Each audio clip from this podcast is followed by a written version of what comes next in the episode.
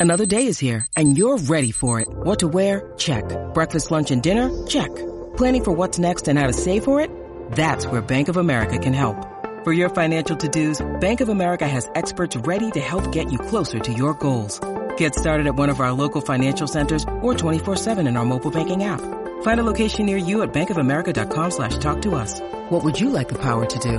Mobile banking requires downloading the app and is only available for select devices. Message and data rates may apply. Bank of America and a member FDIC.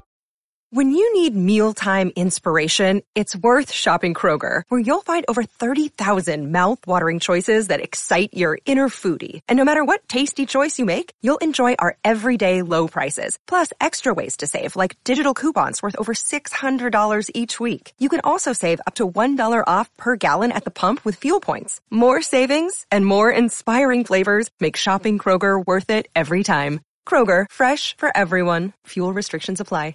This is March 23rd, and this is the Bruins Beat on CLNS Media.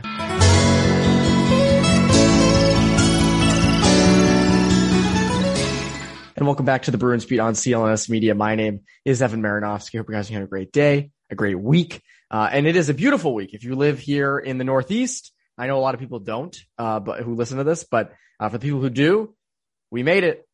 we made it. It's a nice time of year. It's, it's getting into the sixties. I think it's gonna be 70 on Thursday. We're the weather's coming through. The the hot weather is coming through, or the warm weather. It's not that hot, but it is warm. Uh, so we will take it. I am totally for this. I love this time of year. Um, obviously this time last year got ruined because of the start of the pandemic. Uh, now it feels like we're at the end and the, the weather, the weather's getting nicer and everything's coming together. Uh, not so much for the Boston Bruins, but, uh, in this episode, Connor and I get into, uh, the ramifications of COVID for this team. What are the long-term impacts, uh, with COVID? I don't mean like symptom wise. I don't mean like, you know, uh, regarding each player. I mean, like, are they going to come out of this better, worse? How does this affect them? Um, and we also get into whether or not they should have played, uh, against the Sabres last week. I mean, was that really worth it given that now they've had more postponed games, uh, after that game? We also get into the trade deadline and Mattias Ekholm gets brought up again, as he will probably for the next couple weeks. But we really get into, uh, Fluto Shinzawa and the Athletic uh, had put out like a trade proposal for uh, Mattias Ekholm, and we get into whether or not that's worth it. We get into whether or not this is a team worth investing in, and that's a question I don't think we've really dove into yet. I don't think we've talked about that. Um, obviously, you know the core is very important, and we get into that, but we we we get a little rational, and I think that's something that that's a conversation that needs to be had now and uh, we certainly had it. Before we get into that conversation, Bet online is still the fastest and easiest way to bet on all your sports action. Come on, you know that.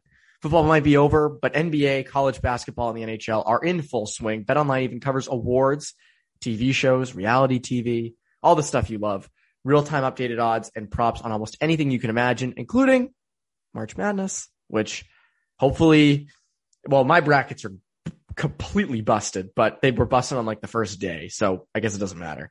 Uh, bet online as you covered for all the news, scores and odds. It is the best way to place your bets and it's free to sign up. Head to the website or use your mobile device to sign up today and receive your 50% welcome bonus on your first deposit by using promo code CLNS50. Don't sit on the sidelines anymore. Get in on that action. Bet online, your online sportsbook experts. Without further ado, here's my conversation with Connor Ryan.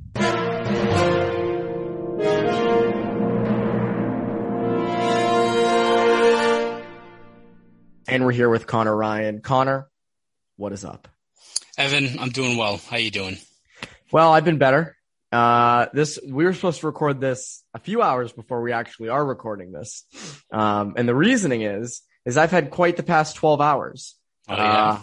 Uh, uh, yes. So I'm learning at a young age what it's like to, uh, have to deal with problems in your home, stuff around the house around, I think like 145 Sunday into Monday. Uh, my friend and I were downstairs uh, watching Bar Rescue. We were watching unhealthy amounts of Bar Rescue because you can't get Tom enough. of- Taffer. Oh yeah, you can't get Yeah. enough of Taffer ripping apart some lazy bar owner. You really can't. Uh, and then two of my other housemates were asleep um, upstairs, and uh, one wasn't here, so it was just us two.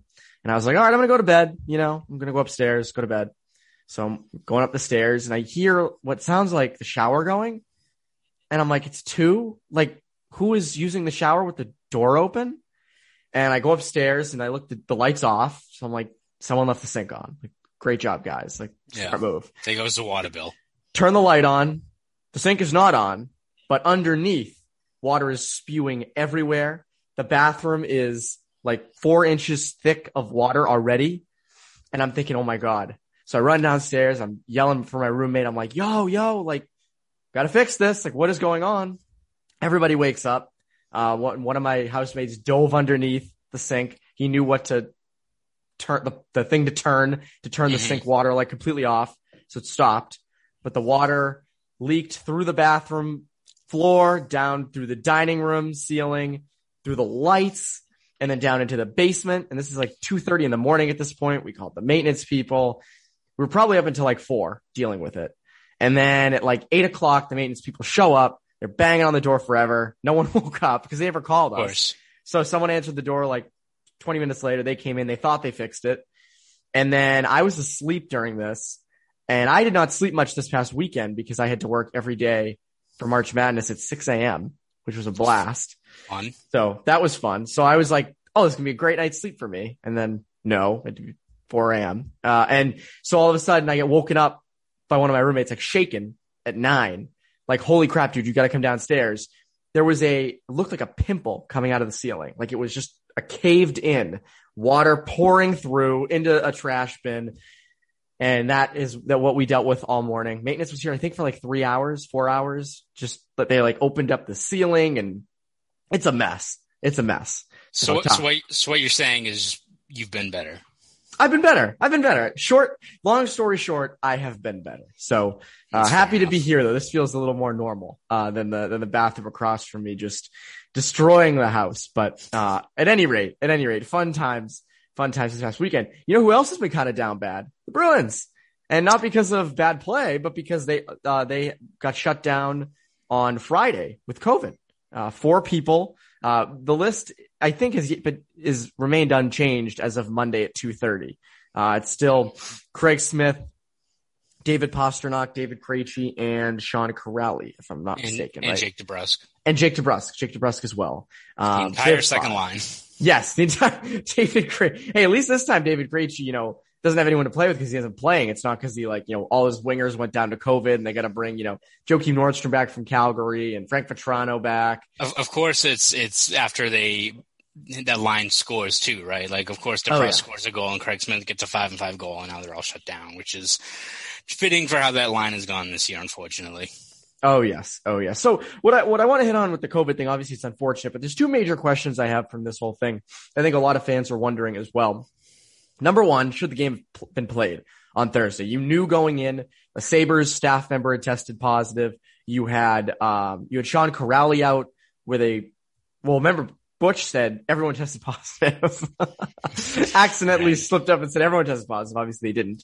But uh, Sean Kuraly tested positive at the time it feels weird that they played. Like I remember thinking the whole time, like you, you have a guy who's been around the team who tested positive.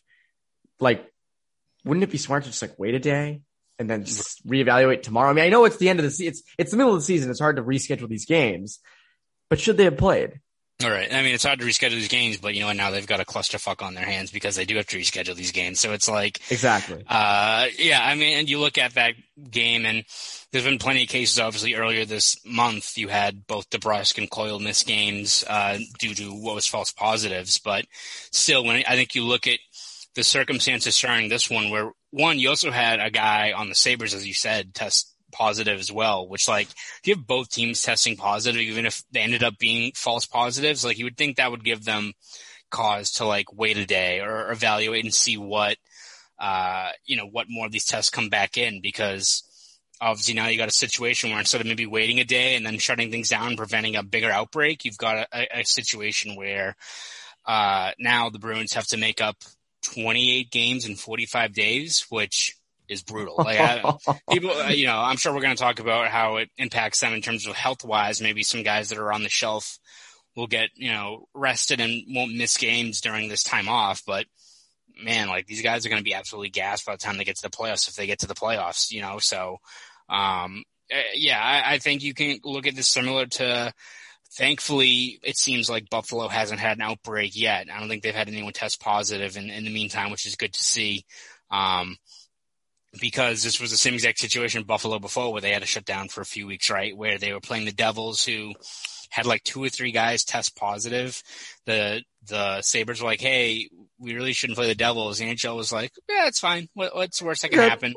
They You're lost like players. You're tough. Get out there. Kyle, Kyle Palmieri, I think, tested positive during the series, and then what do you know? There's a full blown outbreak for both teams, and Buffalo, through no fault of their own other than playing hockey, gets shut down for you know I think it was close to two weeks. So so far, it seems like Buffalo's been able to avoid a similar fate this time around, maybe because the entire friggin' team caught it the last time because the NHL wasn't smart with knowing when to pull the plug on these games. But uh, I mean, you look at it now. You know, when when the Kuraly, when you first heard that Kuraly was out, I think based on the way the Coyle and Bruss thing went earlier this month, you imagine it was going to be a false positive, but you still can't go in with that with that mindset, right? Like it's still it's still you know, as much as people are getting vaccinated and it seems like we're getting to the light at the end of the tunnel, you still have to be vigilant at this point because especially where the team was on the road, you know, they can't, you know, hang out in hotel rooms or anything like that. You're still in a confined space. You're still traveling together. You're still, it's not like, uh, you know, when you're home where, you know, you're on the ice, but then, you know, you're not hanging around in the, in the locker room. You know, you have to go home afterwards. So bit of a different circumstance there. So, you would have liked that maybe they would have waited a day and, and see how more of these tests come in because um, right now, again, you got a situation where, yeah, I'm sure it's great that Brandon Carlo and a few of these guys can get back healthy, maybe, hopefully, by Thursday if they play Thursday. But man, like you've got a, a crazy final stretch here now. It's 28, 20 games, 45 days is crazy. Well, it's the thing. It's the logical idea. The foresight is like for the league. And you mentioned this is like, okay, yeah, you're going to have to maybe make up one game, but it's better than making up two or more or having Yeah. to control an outbreak. Um, and it just to me seems like the logical decision there was just to say, you know what? Like I, I expected them to not play Thursday night. I was very surprised when they did. I was like, well, they have a positive test. Both teams have one. Why would you not just take the night off, reevaluate the next day, and then go from there, see, see what you have, um, which they obviously didn't do. The other question I have coming from this, and this is something that we don't really have a definitive answer to, but is there a way this helps them where, you know, they've been inconsistent for a long stretch of time now. This is not like a, a two, three week thing. This is a long time that they have been insanely inconsistent. Patrice Bergeron, I think actually mentioned it on Behind the B where he was like, you know, we're just one and done. We're one and done all the time. Is there any way they come out of this break better? Is there, you know, it, what has to happen for that to happen? Um, because, you know, they aren't practicing right now. Yeah. They aren't practicing. Uh, does the time off? I mean, I that's it's it, we've never been through this before, so it's hard to see like if this helps them or hurts them. I guess if there's any time it could have come, this sounds terrible. I guess it came at the best possible time. It didn't come after like a seven game win streak. It Mhm. comes when they are really inconsistent. So is there a way that they come out of this thing okay? Uh, I mean, I, I don't think so because I think you kind of looked at the way they were playing those last two games. Seems like they were again. You take that win on on Thursday with a grain of salt. You, you beaten Buffalo, but they, you know, beat Pittsburgh on the road, which is a, a good win. You got kind of the, the good good tides with Dan Vladar getting finally rewarded for a good start.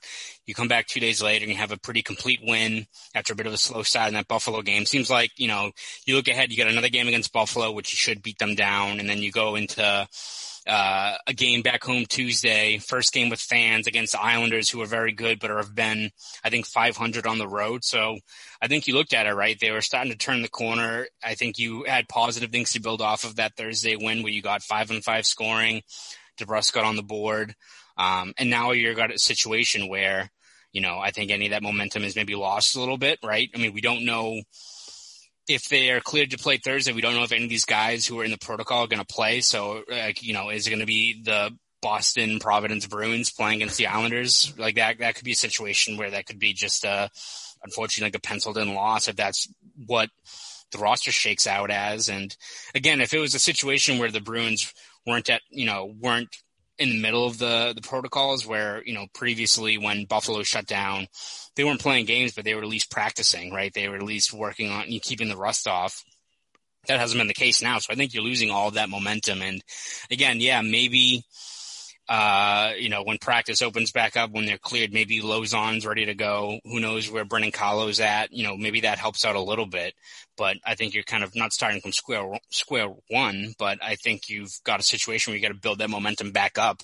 And again, I I think you look at it now, it's like great, we have a few bodies back. Maybe what's going to prevent a bunch of you know soft tissue injuries or general wear and tear from hitting them again in April when they're playing a game every other day, right? Like it's I, I think whichever way you kind of look at it, I, I, you know, I think they would much rather be playing right now and keep on trying to building that hot streak and, uh, you know, working on their game than kind of just sit around doing nothing. Like they can't.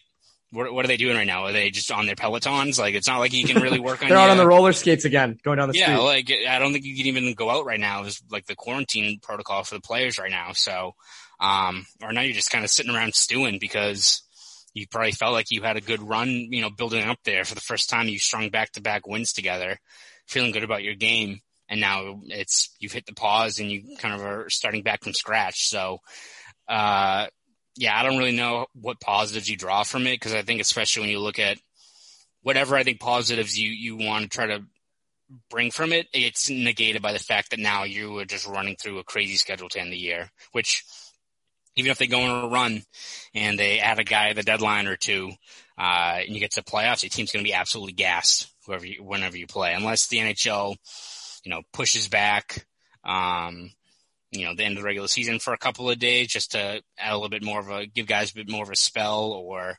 uh, you know, they just strike a few games off, which I doubt they would do now that fans are back in the building. I don't see why the NHL would now just outright cancel games, um, when they could be making money. So, yeah, it's a it's a tough hand the Bruins were, were dealt because I don't really see too many positives from it.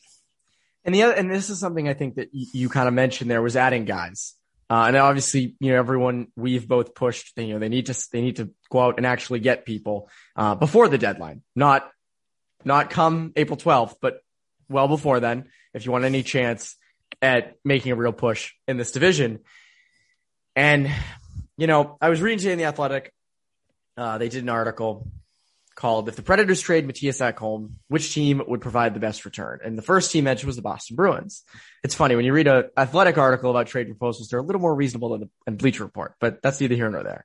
Yeah. Um, but uh, Fluto Shinzawa, his proposal for Mattias Ekholm from the Bruins would be a 2021 first round pick, center John Beecher, and defenseman Urho Vaakanainen. Now, obviously the Bruins need top four help. We have said this. This is one of the predictions we both had correct. Uh, we, we talked about this on Poke the Bear. We'll take, we'll take any, we'll take any wins we can. Yes, this is one of the predictions that we can flaunt and say, look, we got this right. We've been saying this since forever. They need, they need top four help and he would provide that. Mattias Ekholm would no doubt provide a ton of help to that blue line. However, however, is there a chance? Is there a chance now, one of the things mentioned in here that that Fluto mentioned, the reason this first round pick would be so valuable is if in, in his open is the pick could be in the teens if the Bruins miss the playoffs. If the Bruins miss the playoffs, that pick could be in the teens. Now, I am someone who believes this core, it's aging. Krejci, Bergeron, Rask, Marchand, they're not all, it's going to all be together forever. We know that. This could be their last year, especially with Krejci, potentially. So you want to maximize the window that makes sense. Like that's what you should be doing. But, but, but, but at the same time, do you think Sweeney, now Sweeney's speaking today at five. Now I don't, I expect it's going to be a lot of COVID stuff, but if you're Sweeney, do you look at this team and say, you know, we're just two pieces away from making a, a legit deep cup run? Because if you look at this roster, you don't get that feeling.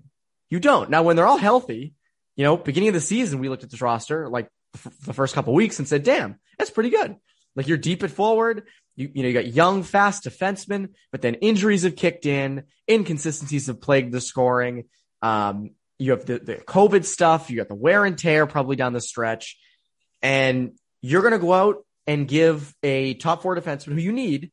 You're going to give away two firsts because Beecher was a first round pick and he looks pretty good. You're going to give up a, you know, a future potential top six centerman. You're going to give up a potential mid first round pick, which are very valuable. And Vaakanainen and whatever, like that's not a big deal. But main thing is Beecher and first. Is that a bet that the Bruins should be making? Well, I think it, it all has to revolve around what you value out of that first round pick. And it's a, it's an interesting kind of discussion this year, especially because I think in a perfect world, obviously the Bruins wouldn't want to pot ways with their first round pick, which I think whether it's, you know, a guy like Ekholm or, uh, you know, I'm, I'm posting a story, which by the time this podcast drops should be out, but looking at, you know, yeah, looking at, uh, potential top six edition with a guy like Conor Garland, who's out in, uh, Arizona, who may not be as well known as some of the big names we've mentioned, you know, the Palmieris, Halls, those guys. Um, but is what I think the Bruins would ideally love to get, where he's a 25 year old guy, he's a even strength scoring machine, he's probably not near nearly close to his potential. He's a guy who will probably get you at least 25 goals a year for the next five, six years, but he's also probably going to cost you a first round pick as well, right? Because Arizona doesn't have a first this year because they got taken away because that franchise is in shambles. Um, but about again, that one. but again, it's one of those situations where, you know, do you weigh, you know, dealing those, those picks up for, you know, I think it's one thing if you want to get a guy like Garland who helps out obviously and who's also 25 and he's an RFA, so you could probably keep him for the long haul. Um, for Ekholm, you have to weigh whether giving up that first is worth it too, considering the fact that you might have to let go of another young defenseman in the expansion draft as a result, right? That's something you have to weigh. But Ekholm has a year left on his deal after this year. He has a year left on his deal, right? So if you add him to the mix with McAvoy and Carlo and Grzelcyk and Zboril and Lauzon, like I think ideally you want to keep Ekholm. You're not giving him a first. You want to just let him go. That's but true. still, you also have to weigh, do you lose Grzelcyk as a result? So, um, but I also think it's one thing this year is interesting with that first round pick where you wonder if there's more added value at also keeping, you know, second and third round picks that whether, you know, the Bruins would be more willing to give up a first this year because I think the fact that obviously there's, you know, the, the guys who are in the top 10 that I think have been in the whole year. There's Owen Power. There's a few of those other kids from Michigan, um, that have kind of separated themselves from the pack. The, the other Hughes brother, I think Luke, Luke Hughes. It's like those guys have been on the draft boards the entire time. But, uh, you know, I, I, think you look at the fact that scouts haven't been at games at all or rarely this year, whether it be up in junior and the NCAA, overseas especially. You wonder if the fact that there's a lack of in-house scouting, whether that adds more value to second and third round picks where guys who maybe if proper scouting and resources were available in a a normal year without COVID, where there's some guys who are first round talent is going to be dropping quite a bit, or you find a lot more guys in the second and third rounds who we're going to look, you know, five, ten years from now and be like, how did that guy drop so far? It's well, because the dude was playing in the WHL, you know, like, uh, it's probably a bad example, but like, let's look at like Makar, where he was in the AJHL, right? Like he was, he was. yeah. So like he was, a, he was a legit talent there, but like, you know, it's not like that league gets covered as much as some of these other circuits they have for junior hockey. And if you're not having scouts there to report, you could find another kind of diamond in the rough there that ends up being a, a first round talent that goes to the second, third round. So that might factor into factor into it for the Bruins in terms of what they want to, you know, how they value that first round pick. Where you know, as long as you got a pick in the top sixty, top ninety, you still have a good chance of getting a top guy. But it, it's definitely tough in terms of how you evaluate you know, what you're willing to give up because I think ideally, you know, I think the perfect situation, right, is you get a top six guy and uh, an Ekholm, but I don't know how you're going to do without giving up a first round for each guy, right? Maybe uh, Palmieri's not worth the first because he's a pending free agent, but um, still, it's a tough kind of tightrope to walk because, uh, especially at home, because I think you're going to have a lot of other teams competing for you. Like it, it'd be one thing where I think the Bruins have the assets to swing a trade, but I think maybe a team that's more desperate that like, you know, the Bruins are not letting up a lot of goals. They've got like a solid structure right now, but they could really, really use Ekholm. Like the Winnipeg Jets need bodies. They need a guy like Ekholm, right? So, yes. Um, you could make the case that Philly desperately needs them, even though I don't know if they're even going to be buyers at this point based on the way they're playing. But there's teams I think are probably more desperate than the Bruins that are willing to give up a first and two top tier prospects. I don't know if the Bruins are willing to go that far. So it's a it's a tough challenge for the Bruins, but I think when it comes to adding the deadline, I think you know that first round pick has to be in play because again, look at a team like Detroit who's had first round picks years and years and years now and haven't hit. Look at the Buffalo Sabres. I think when Jack Edwards was obliterating them for the entire Oh broadcast on Thursday, he was going through all of their, you know, top 10 picks they have in that lineup. How much is that helping them? How much is Rasmus Dahlin looking? Which, again, I don't know if that's a product of playing in Buffalo, but, you know, getting consistent picks isn't, you know, guarantee you success. I mean, look at the 2015 draft. Look at, look at, Oh, they played which- together though. They they finally played together. That, I think that's of a huge which- win. Of which, you know, you look at that too, and as bad as that first round is, look at the value they found in the second and third rounds there. I'm not saying that the 2021 draft is going to be as deep, but you're probably going to have guys like a, a Carlo or a Lauzon who maybe could have been like a low 20s pick that fell through because of the lack of scouting. So I think that's definitely a factor you have to consider when it comes to valuing that first round pick. You mentioned Conor Garland. You missed the, the biggest part of him. He's from Scituate. He's from Scituate, Mass. He's a, he's a masshole, uh, like Brad Stevens. Yes. Uh, but the, what worries me though with Conor Garland is, and I, and I don't, I, I use worry lightly because he hasn't really shown any signs of this being a, uh, this isn't his fault. He's only been in the league Mhm. three years. yeah. Uh, 18 points his first year in 47 games. That's good. Uh, 39 points in 68 games, 22 of those being goals. Last season, that's very good. Uh, 25 points in 30 games this year. That's very good. Uh, nine Yes. goals in there. That'd be near the top with the Bruins. Um, what worries me though, and this is something we've hit on a lot is, is this another guy who's a fringe top sixer? You know, not Yeah. proven, proven. And he can't, by the way, he can't be proven. He's been in the league three years.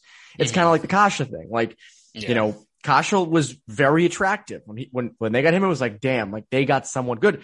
But at the same time, it's also like, it's all real potential. It's not super proven. Again, I mean, is that a product just being in Arizona? I mean, I know they're not an offensively great team, but you know, where would he fit into this Bruins lineup? You'd think he'd be next to Krejci on the right side. But again, that he's not proven, proven. He's not the kind of winger that you can slot in next to Krejci and say, okay, he is not going to leave Krejci's right side. You know, there's a chance that Garland would, could go in, get zero points in five games, and him and Smith just switch. Um, and that's just something that continues to happen. So again, like I, and I can't sit here and, and pretend like I've watched a ton of Conor Garland. I haven't. I, I've looked Yeah. at the stats. Like I'm not gonna sit here and pretend I'm a. Conor Garland expert. Yeah. Expert. I know you've been big on him for a long time, Yeah, and I trust your opinion.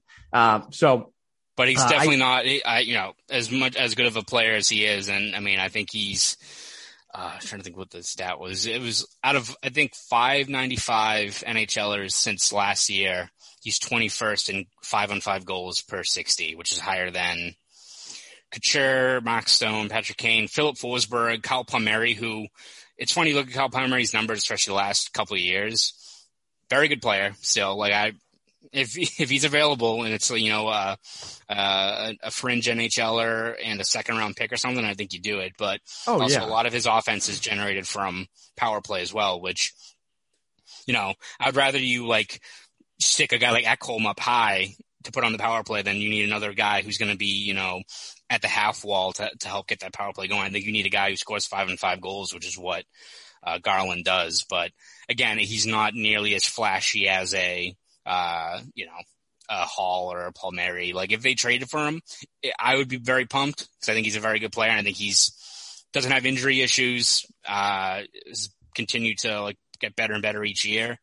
Um, but also I think you'd have a lot of people who are pissed like, ah, they just got another guy from Mass. This guy sucks. And it's like, ah, no, he's he's got a pretty proven record, but uh, for at least his first couple years in the NHL. But um, again, no, that one's going to be tough because I think you're looking at a first round pick for that, unless you want to lump in NHL talent or a bunch of prospects. So we'll kind of see see where it falls. They got a lot of guys they could be keeping tabs on. So yeah, and that's the thing is again, and it's the thing we continue to hit on is like you want someone proven there. Now, um, I, like again, the stats show Garland, and, and, the, and the stats certainly support him. But again, it's like, can you know?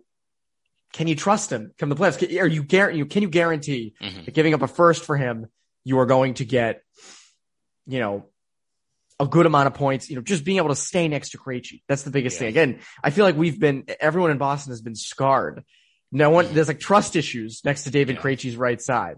Uh, right. Speaking of that, by the way, we haven't even mentioned it. 700 points for Krejci, which is ridiculous. You went through and actually found all some of the crazy line mates he's had um, over the past since Iginla, right? It was since uh, yeah, uh, 2014. Po- po- the post Iginla era, which is when in like that, I think the carousel more or less really started. So yeah, no, it's, it is absurd. You think about it. I mean, I don't know how this would have worked, but imagine like an alternative universe and Krejci's playing with Marchand and Pastrnak and Bergeron's the one who has the rotating guys on his left and right side. Like it could have been him. Could have been him. Yep. never know. Marchand doesn't, Marchand doesn't stick back in the day. Never know. But yeah, big congrats to Krejci. I mean, that's huge. Um, that's that's especially with the with the guys next to him. I saw on Twitter a lot of people saying, you know, most underrated Bruin of this era, and I would say yes, by far. Like mm-hmm. it's not even close. David Krejci is the most underrated player of this Bruins uh, team because a lot of people say Rask, but I think like there's a there's a loud minority of fans who like hate Tuukka Rask, but the majority think he's nasty. Like the majority are, yes. I would I would say the majority are like he's really good um, yeah. and, and elite. I don't think this is like a like a split 50-50. I know when he left the bubble, people were pissed, but once people found out the real reason, most people were like, oh, well, he left for the right reason. So for me, I think Krejci is by far the most underrated player of this. By the way, underrated isn't like long term, not like, you know, Rich Peverley in 2011, like, right, like long term, uh, like fixture of these Bruins teams. I would say Krejci's probably the most underrated. Um, right, yeah, and then after him would be, after him would be Frank Vatrano. Of so, course. Obviously. He's um, native. Of course. UMass guy. Congrats to UMass, by the way, on uh, the Hockey East Championship. I can't believe it took me so long to bring it up.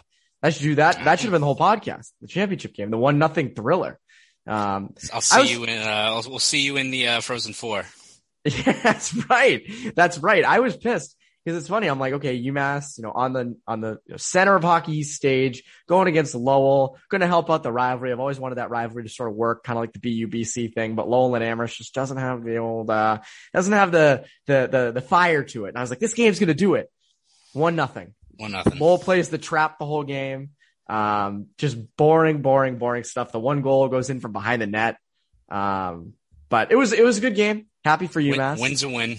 I cover them, so I can't be openly a fan yet. Once I once I graduate though, that big me and you are going to be going at it when uh, UMass yes. and BU play each other. But of course, um, which could happen by the way, could happen in this in this tournament, the Frozen Four. That'd be crazy if BU and UMass was the was the finals. Um, but at any rate, uh, before you go, Conor, is there anything that you would like to plug? Yeah, uh, you know, as I said earlier, we've got that Garland piece uh, coming out, which I think was worth a look at just to see what how he would kind of fit in with what the Bruins desperately need, which is five on five scoring, high danger chances, the stuff that uh, they're in desperate need of. So we have that uh, rolling out. We'll have a few more breakdowns of a couple other trade candidates, um, which will be rolling out all the next couple weeks leading up to the April 12th deadline. Hopefully the Bruins make a deal before then. But uh, you can find all that stuff over at BSJ. So subscribe over at bostonsportsjournal.com. And if you want to follow me on Twitter, you can do that at Conor Ryan underscore 93.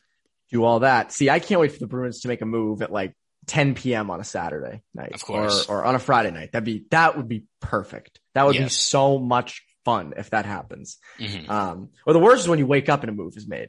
Yes, like you wake up and there's a, that's and, not ideal. Like I remember I, I think I woke up and they had signed Craig Smith like 10 minutes before I woke up or something. Yeah. Or I, I, was like, I had missed it. And I was like, damn it. Can't, can't you do it at like noon on like a Tuesday when we're all like ready for it? Come on. Come on. Have some, have some respect for us. Yeah. Uh, but at any rate, uh, this has been Bruins Beat. That's Conor Ryan. I'm Evan Marinofsky. You Bruins Beat listeners have a great rest of your week.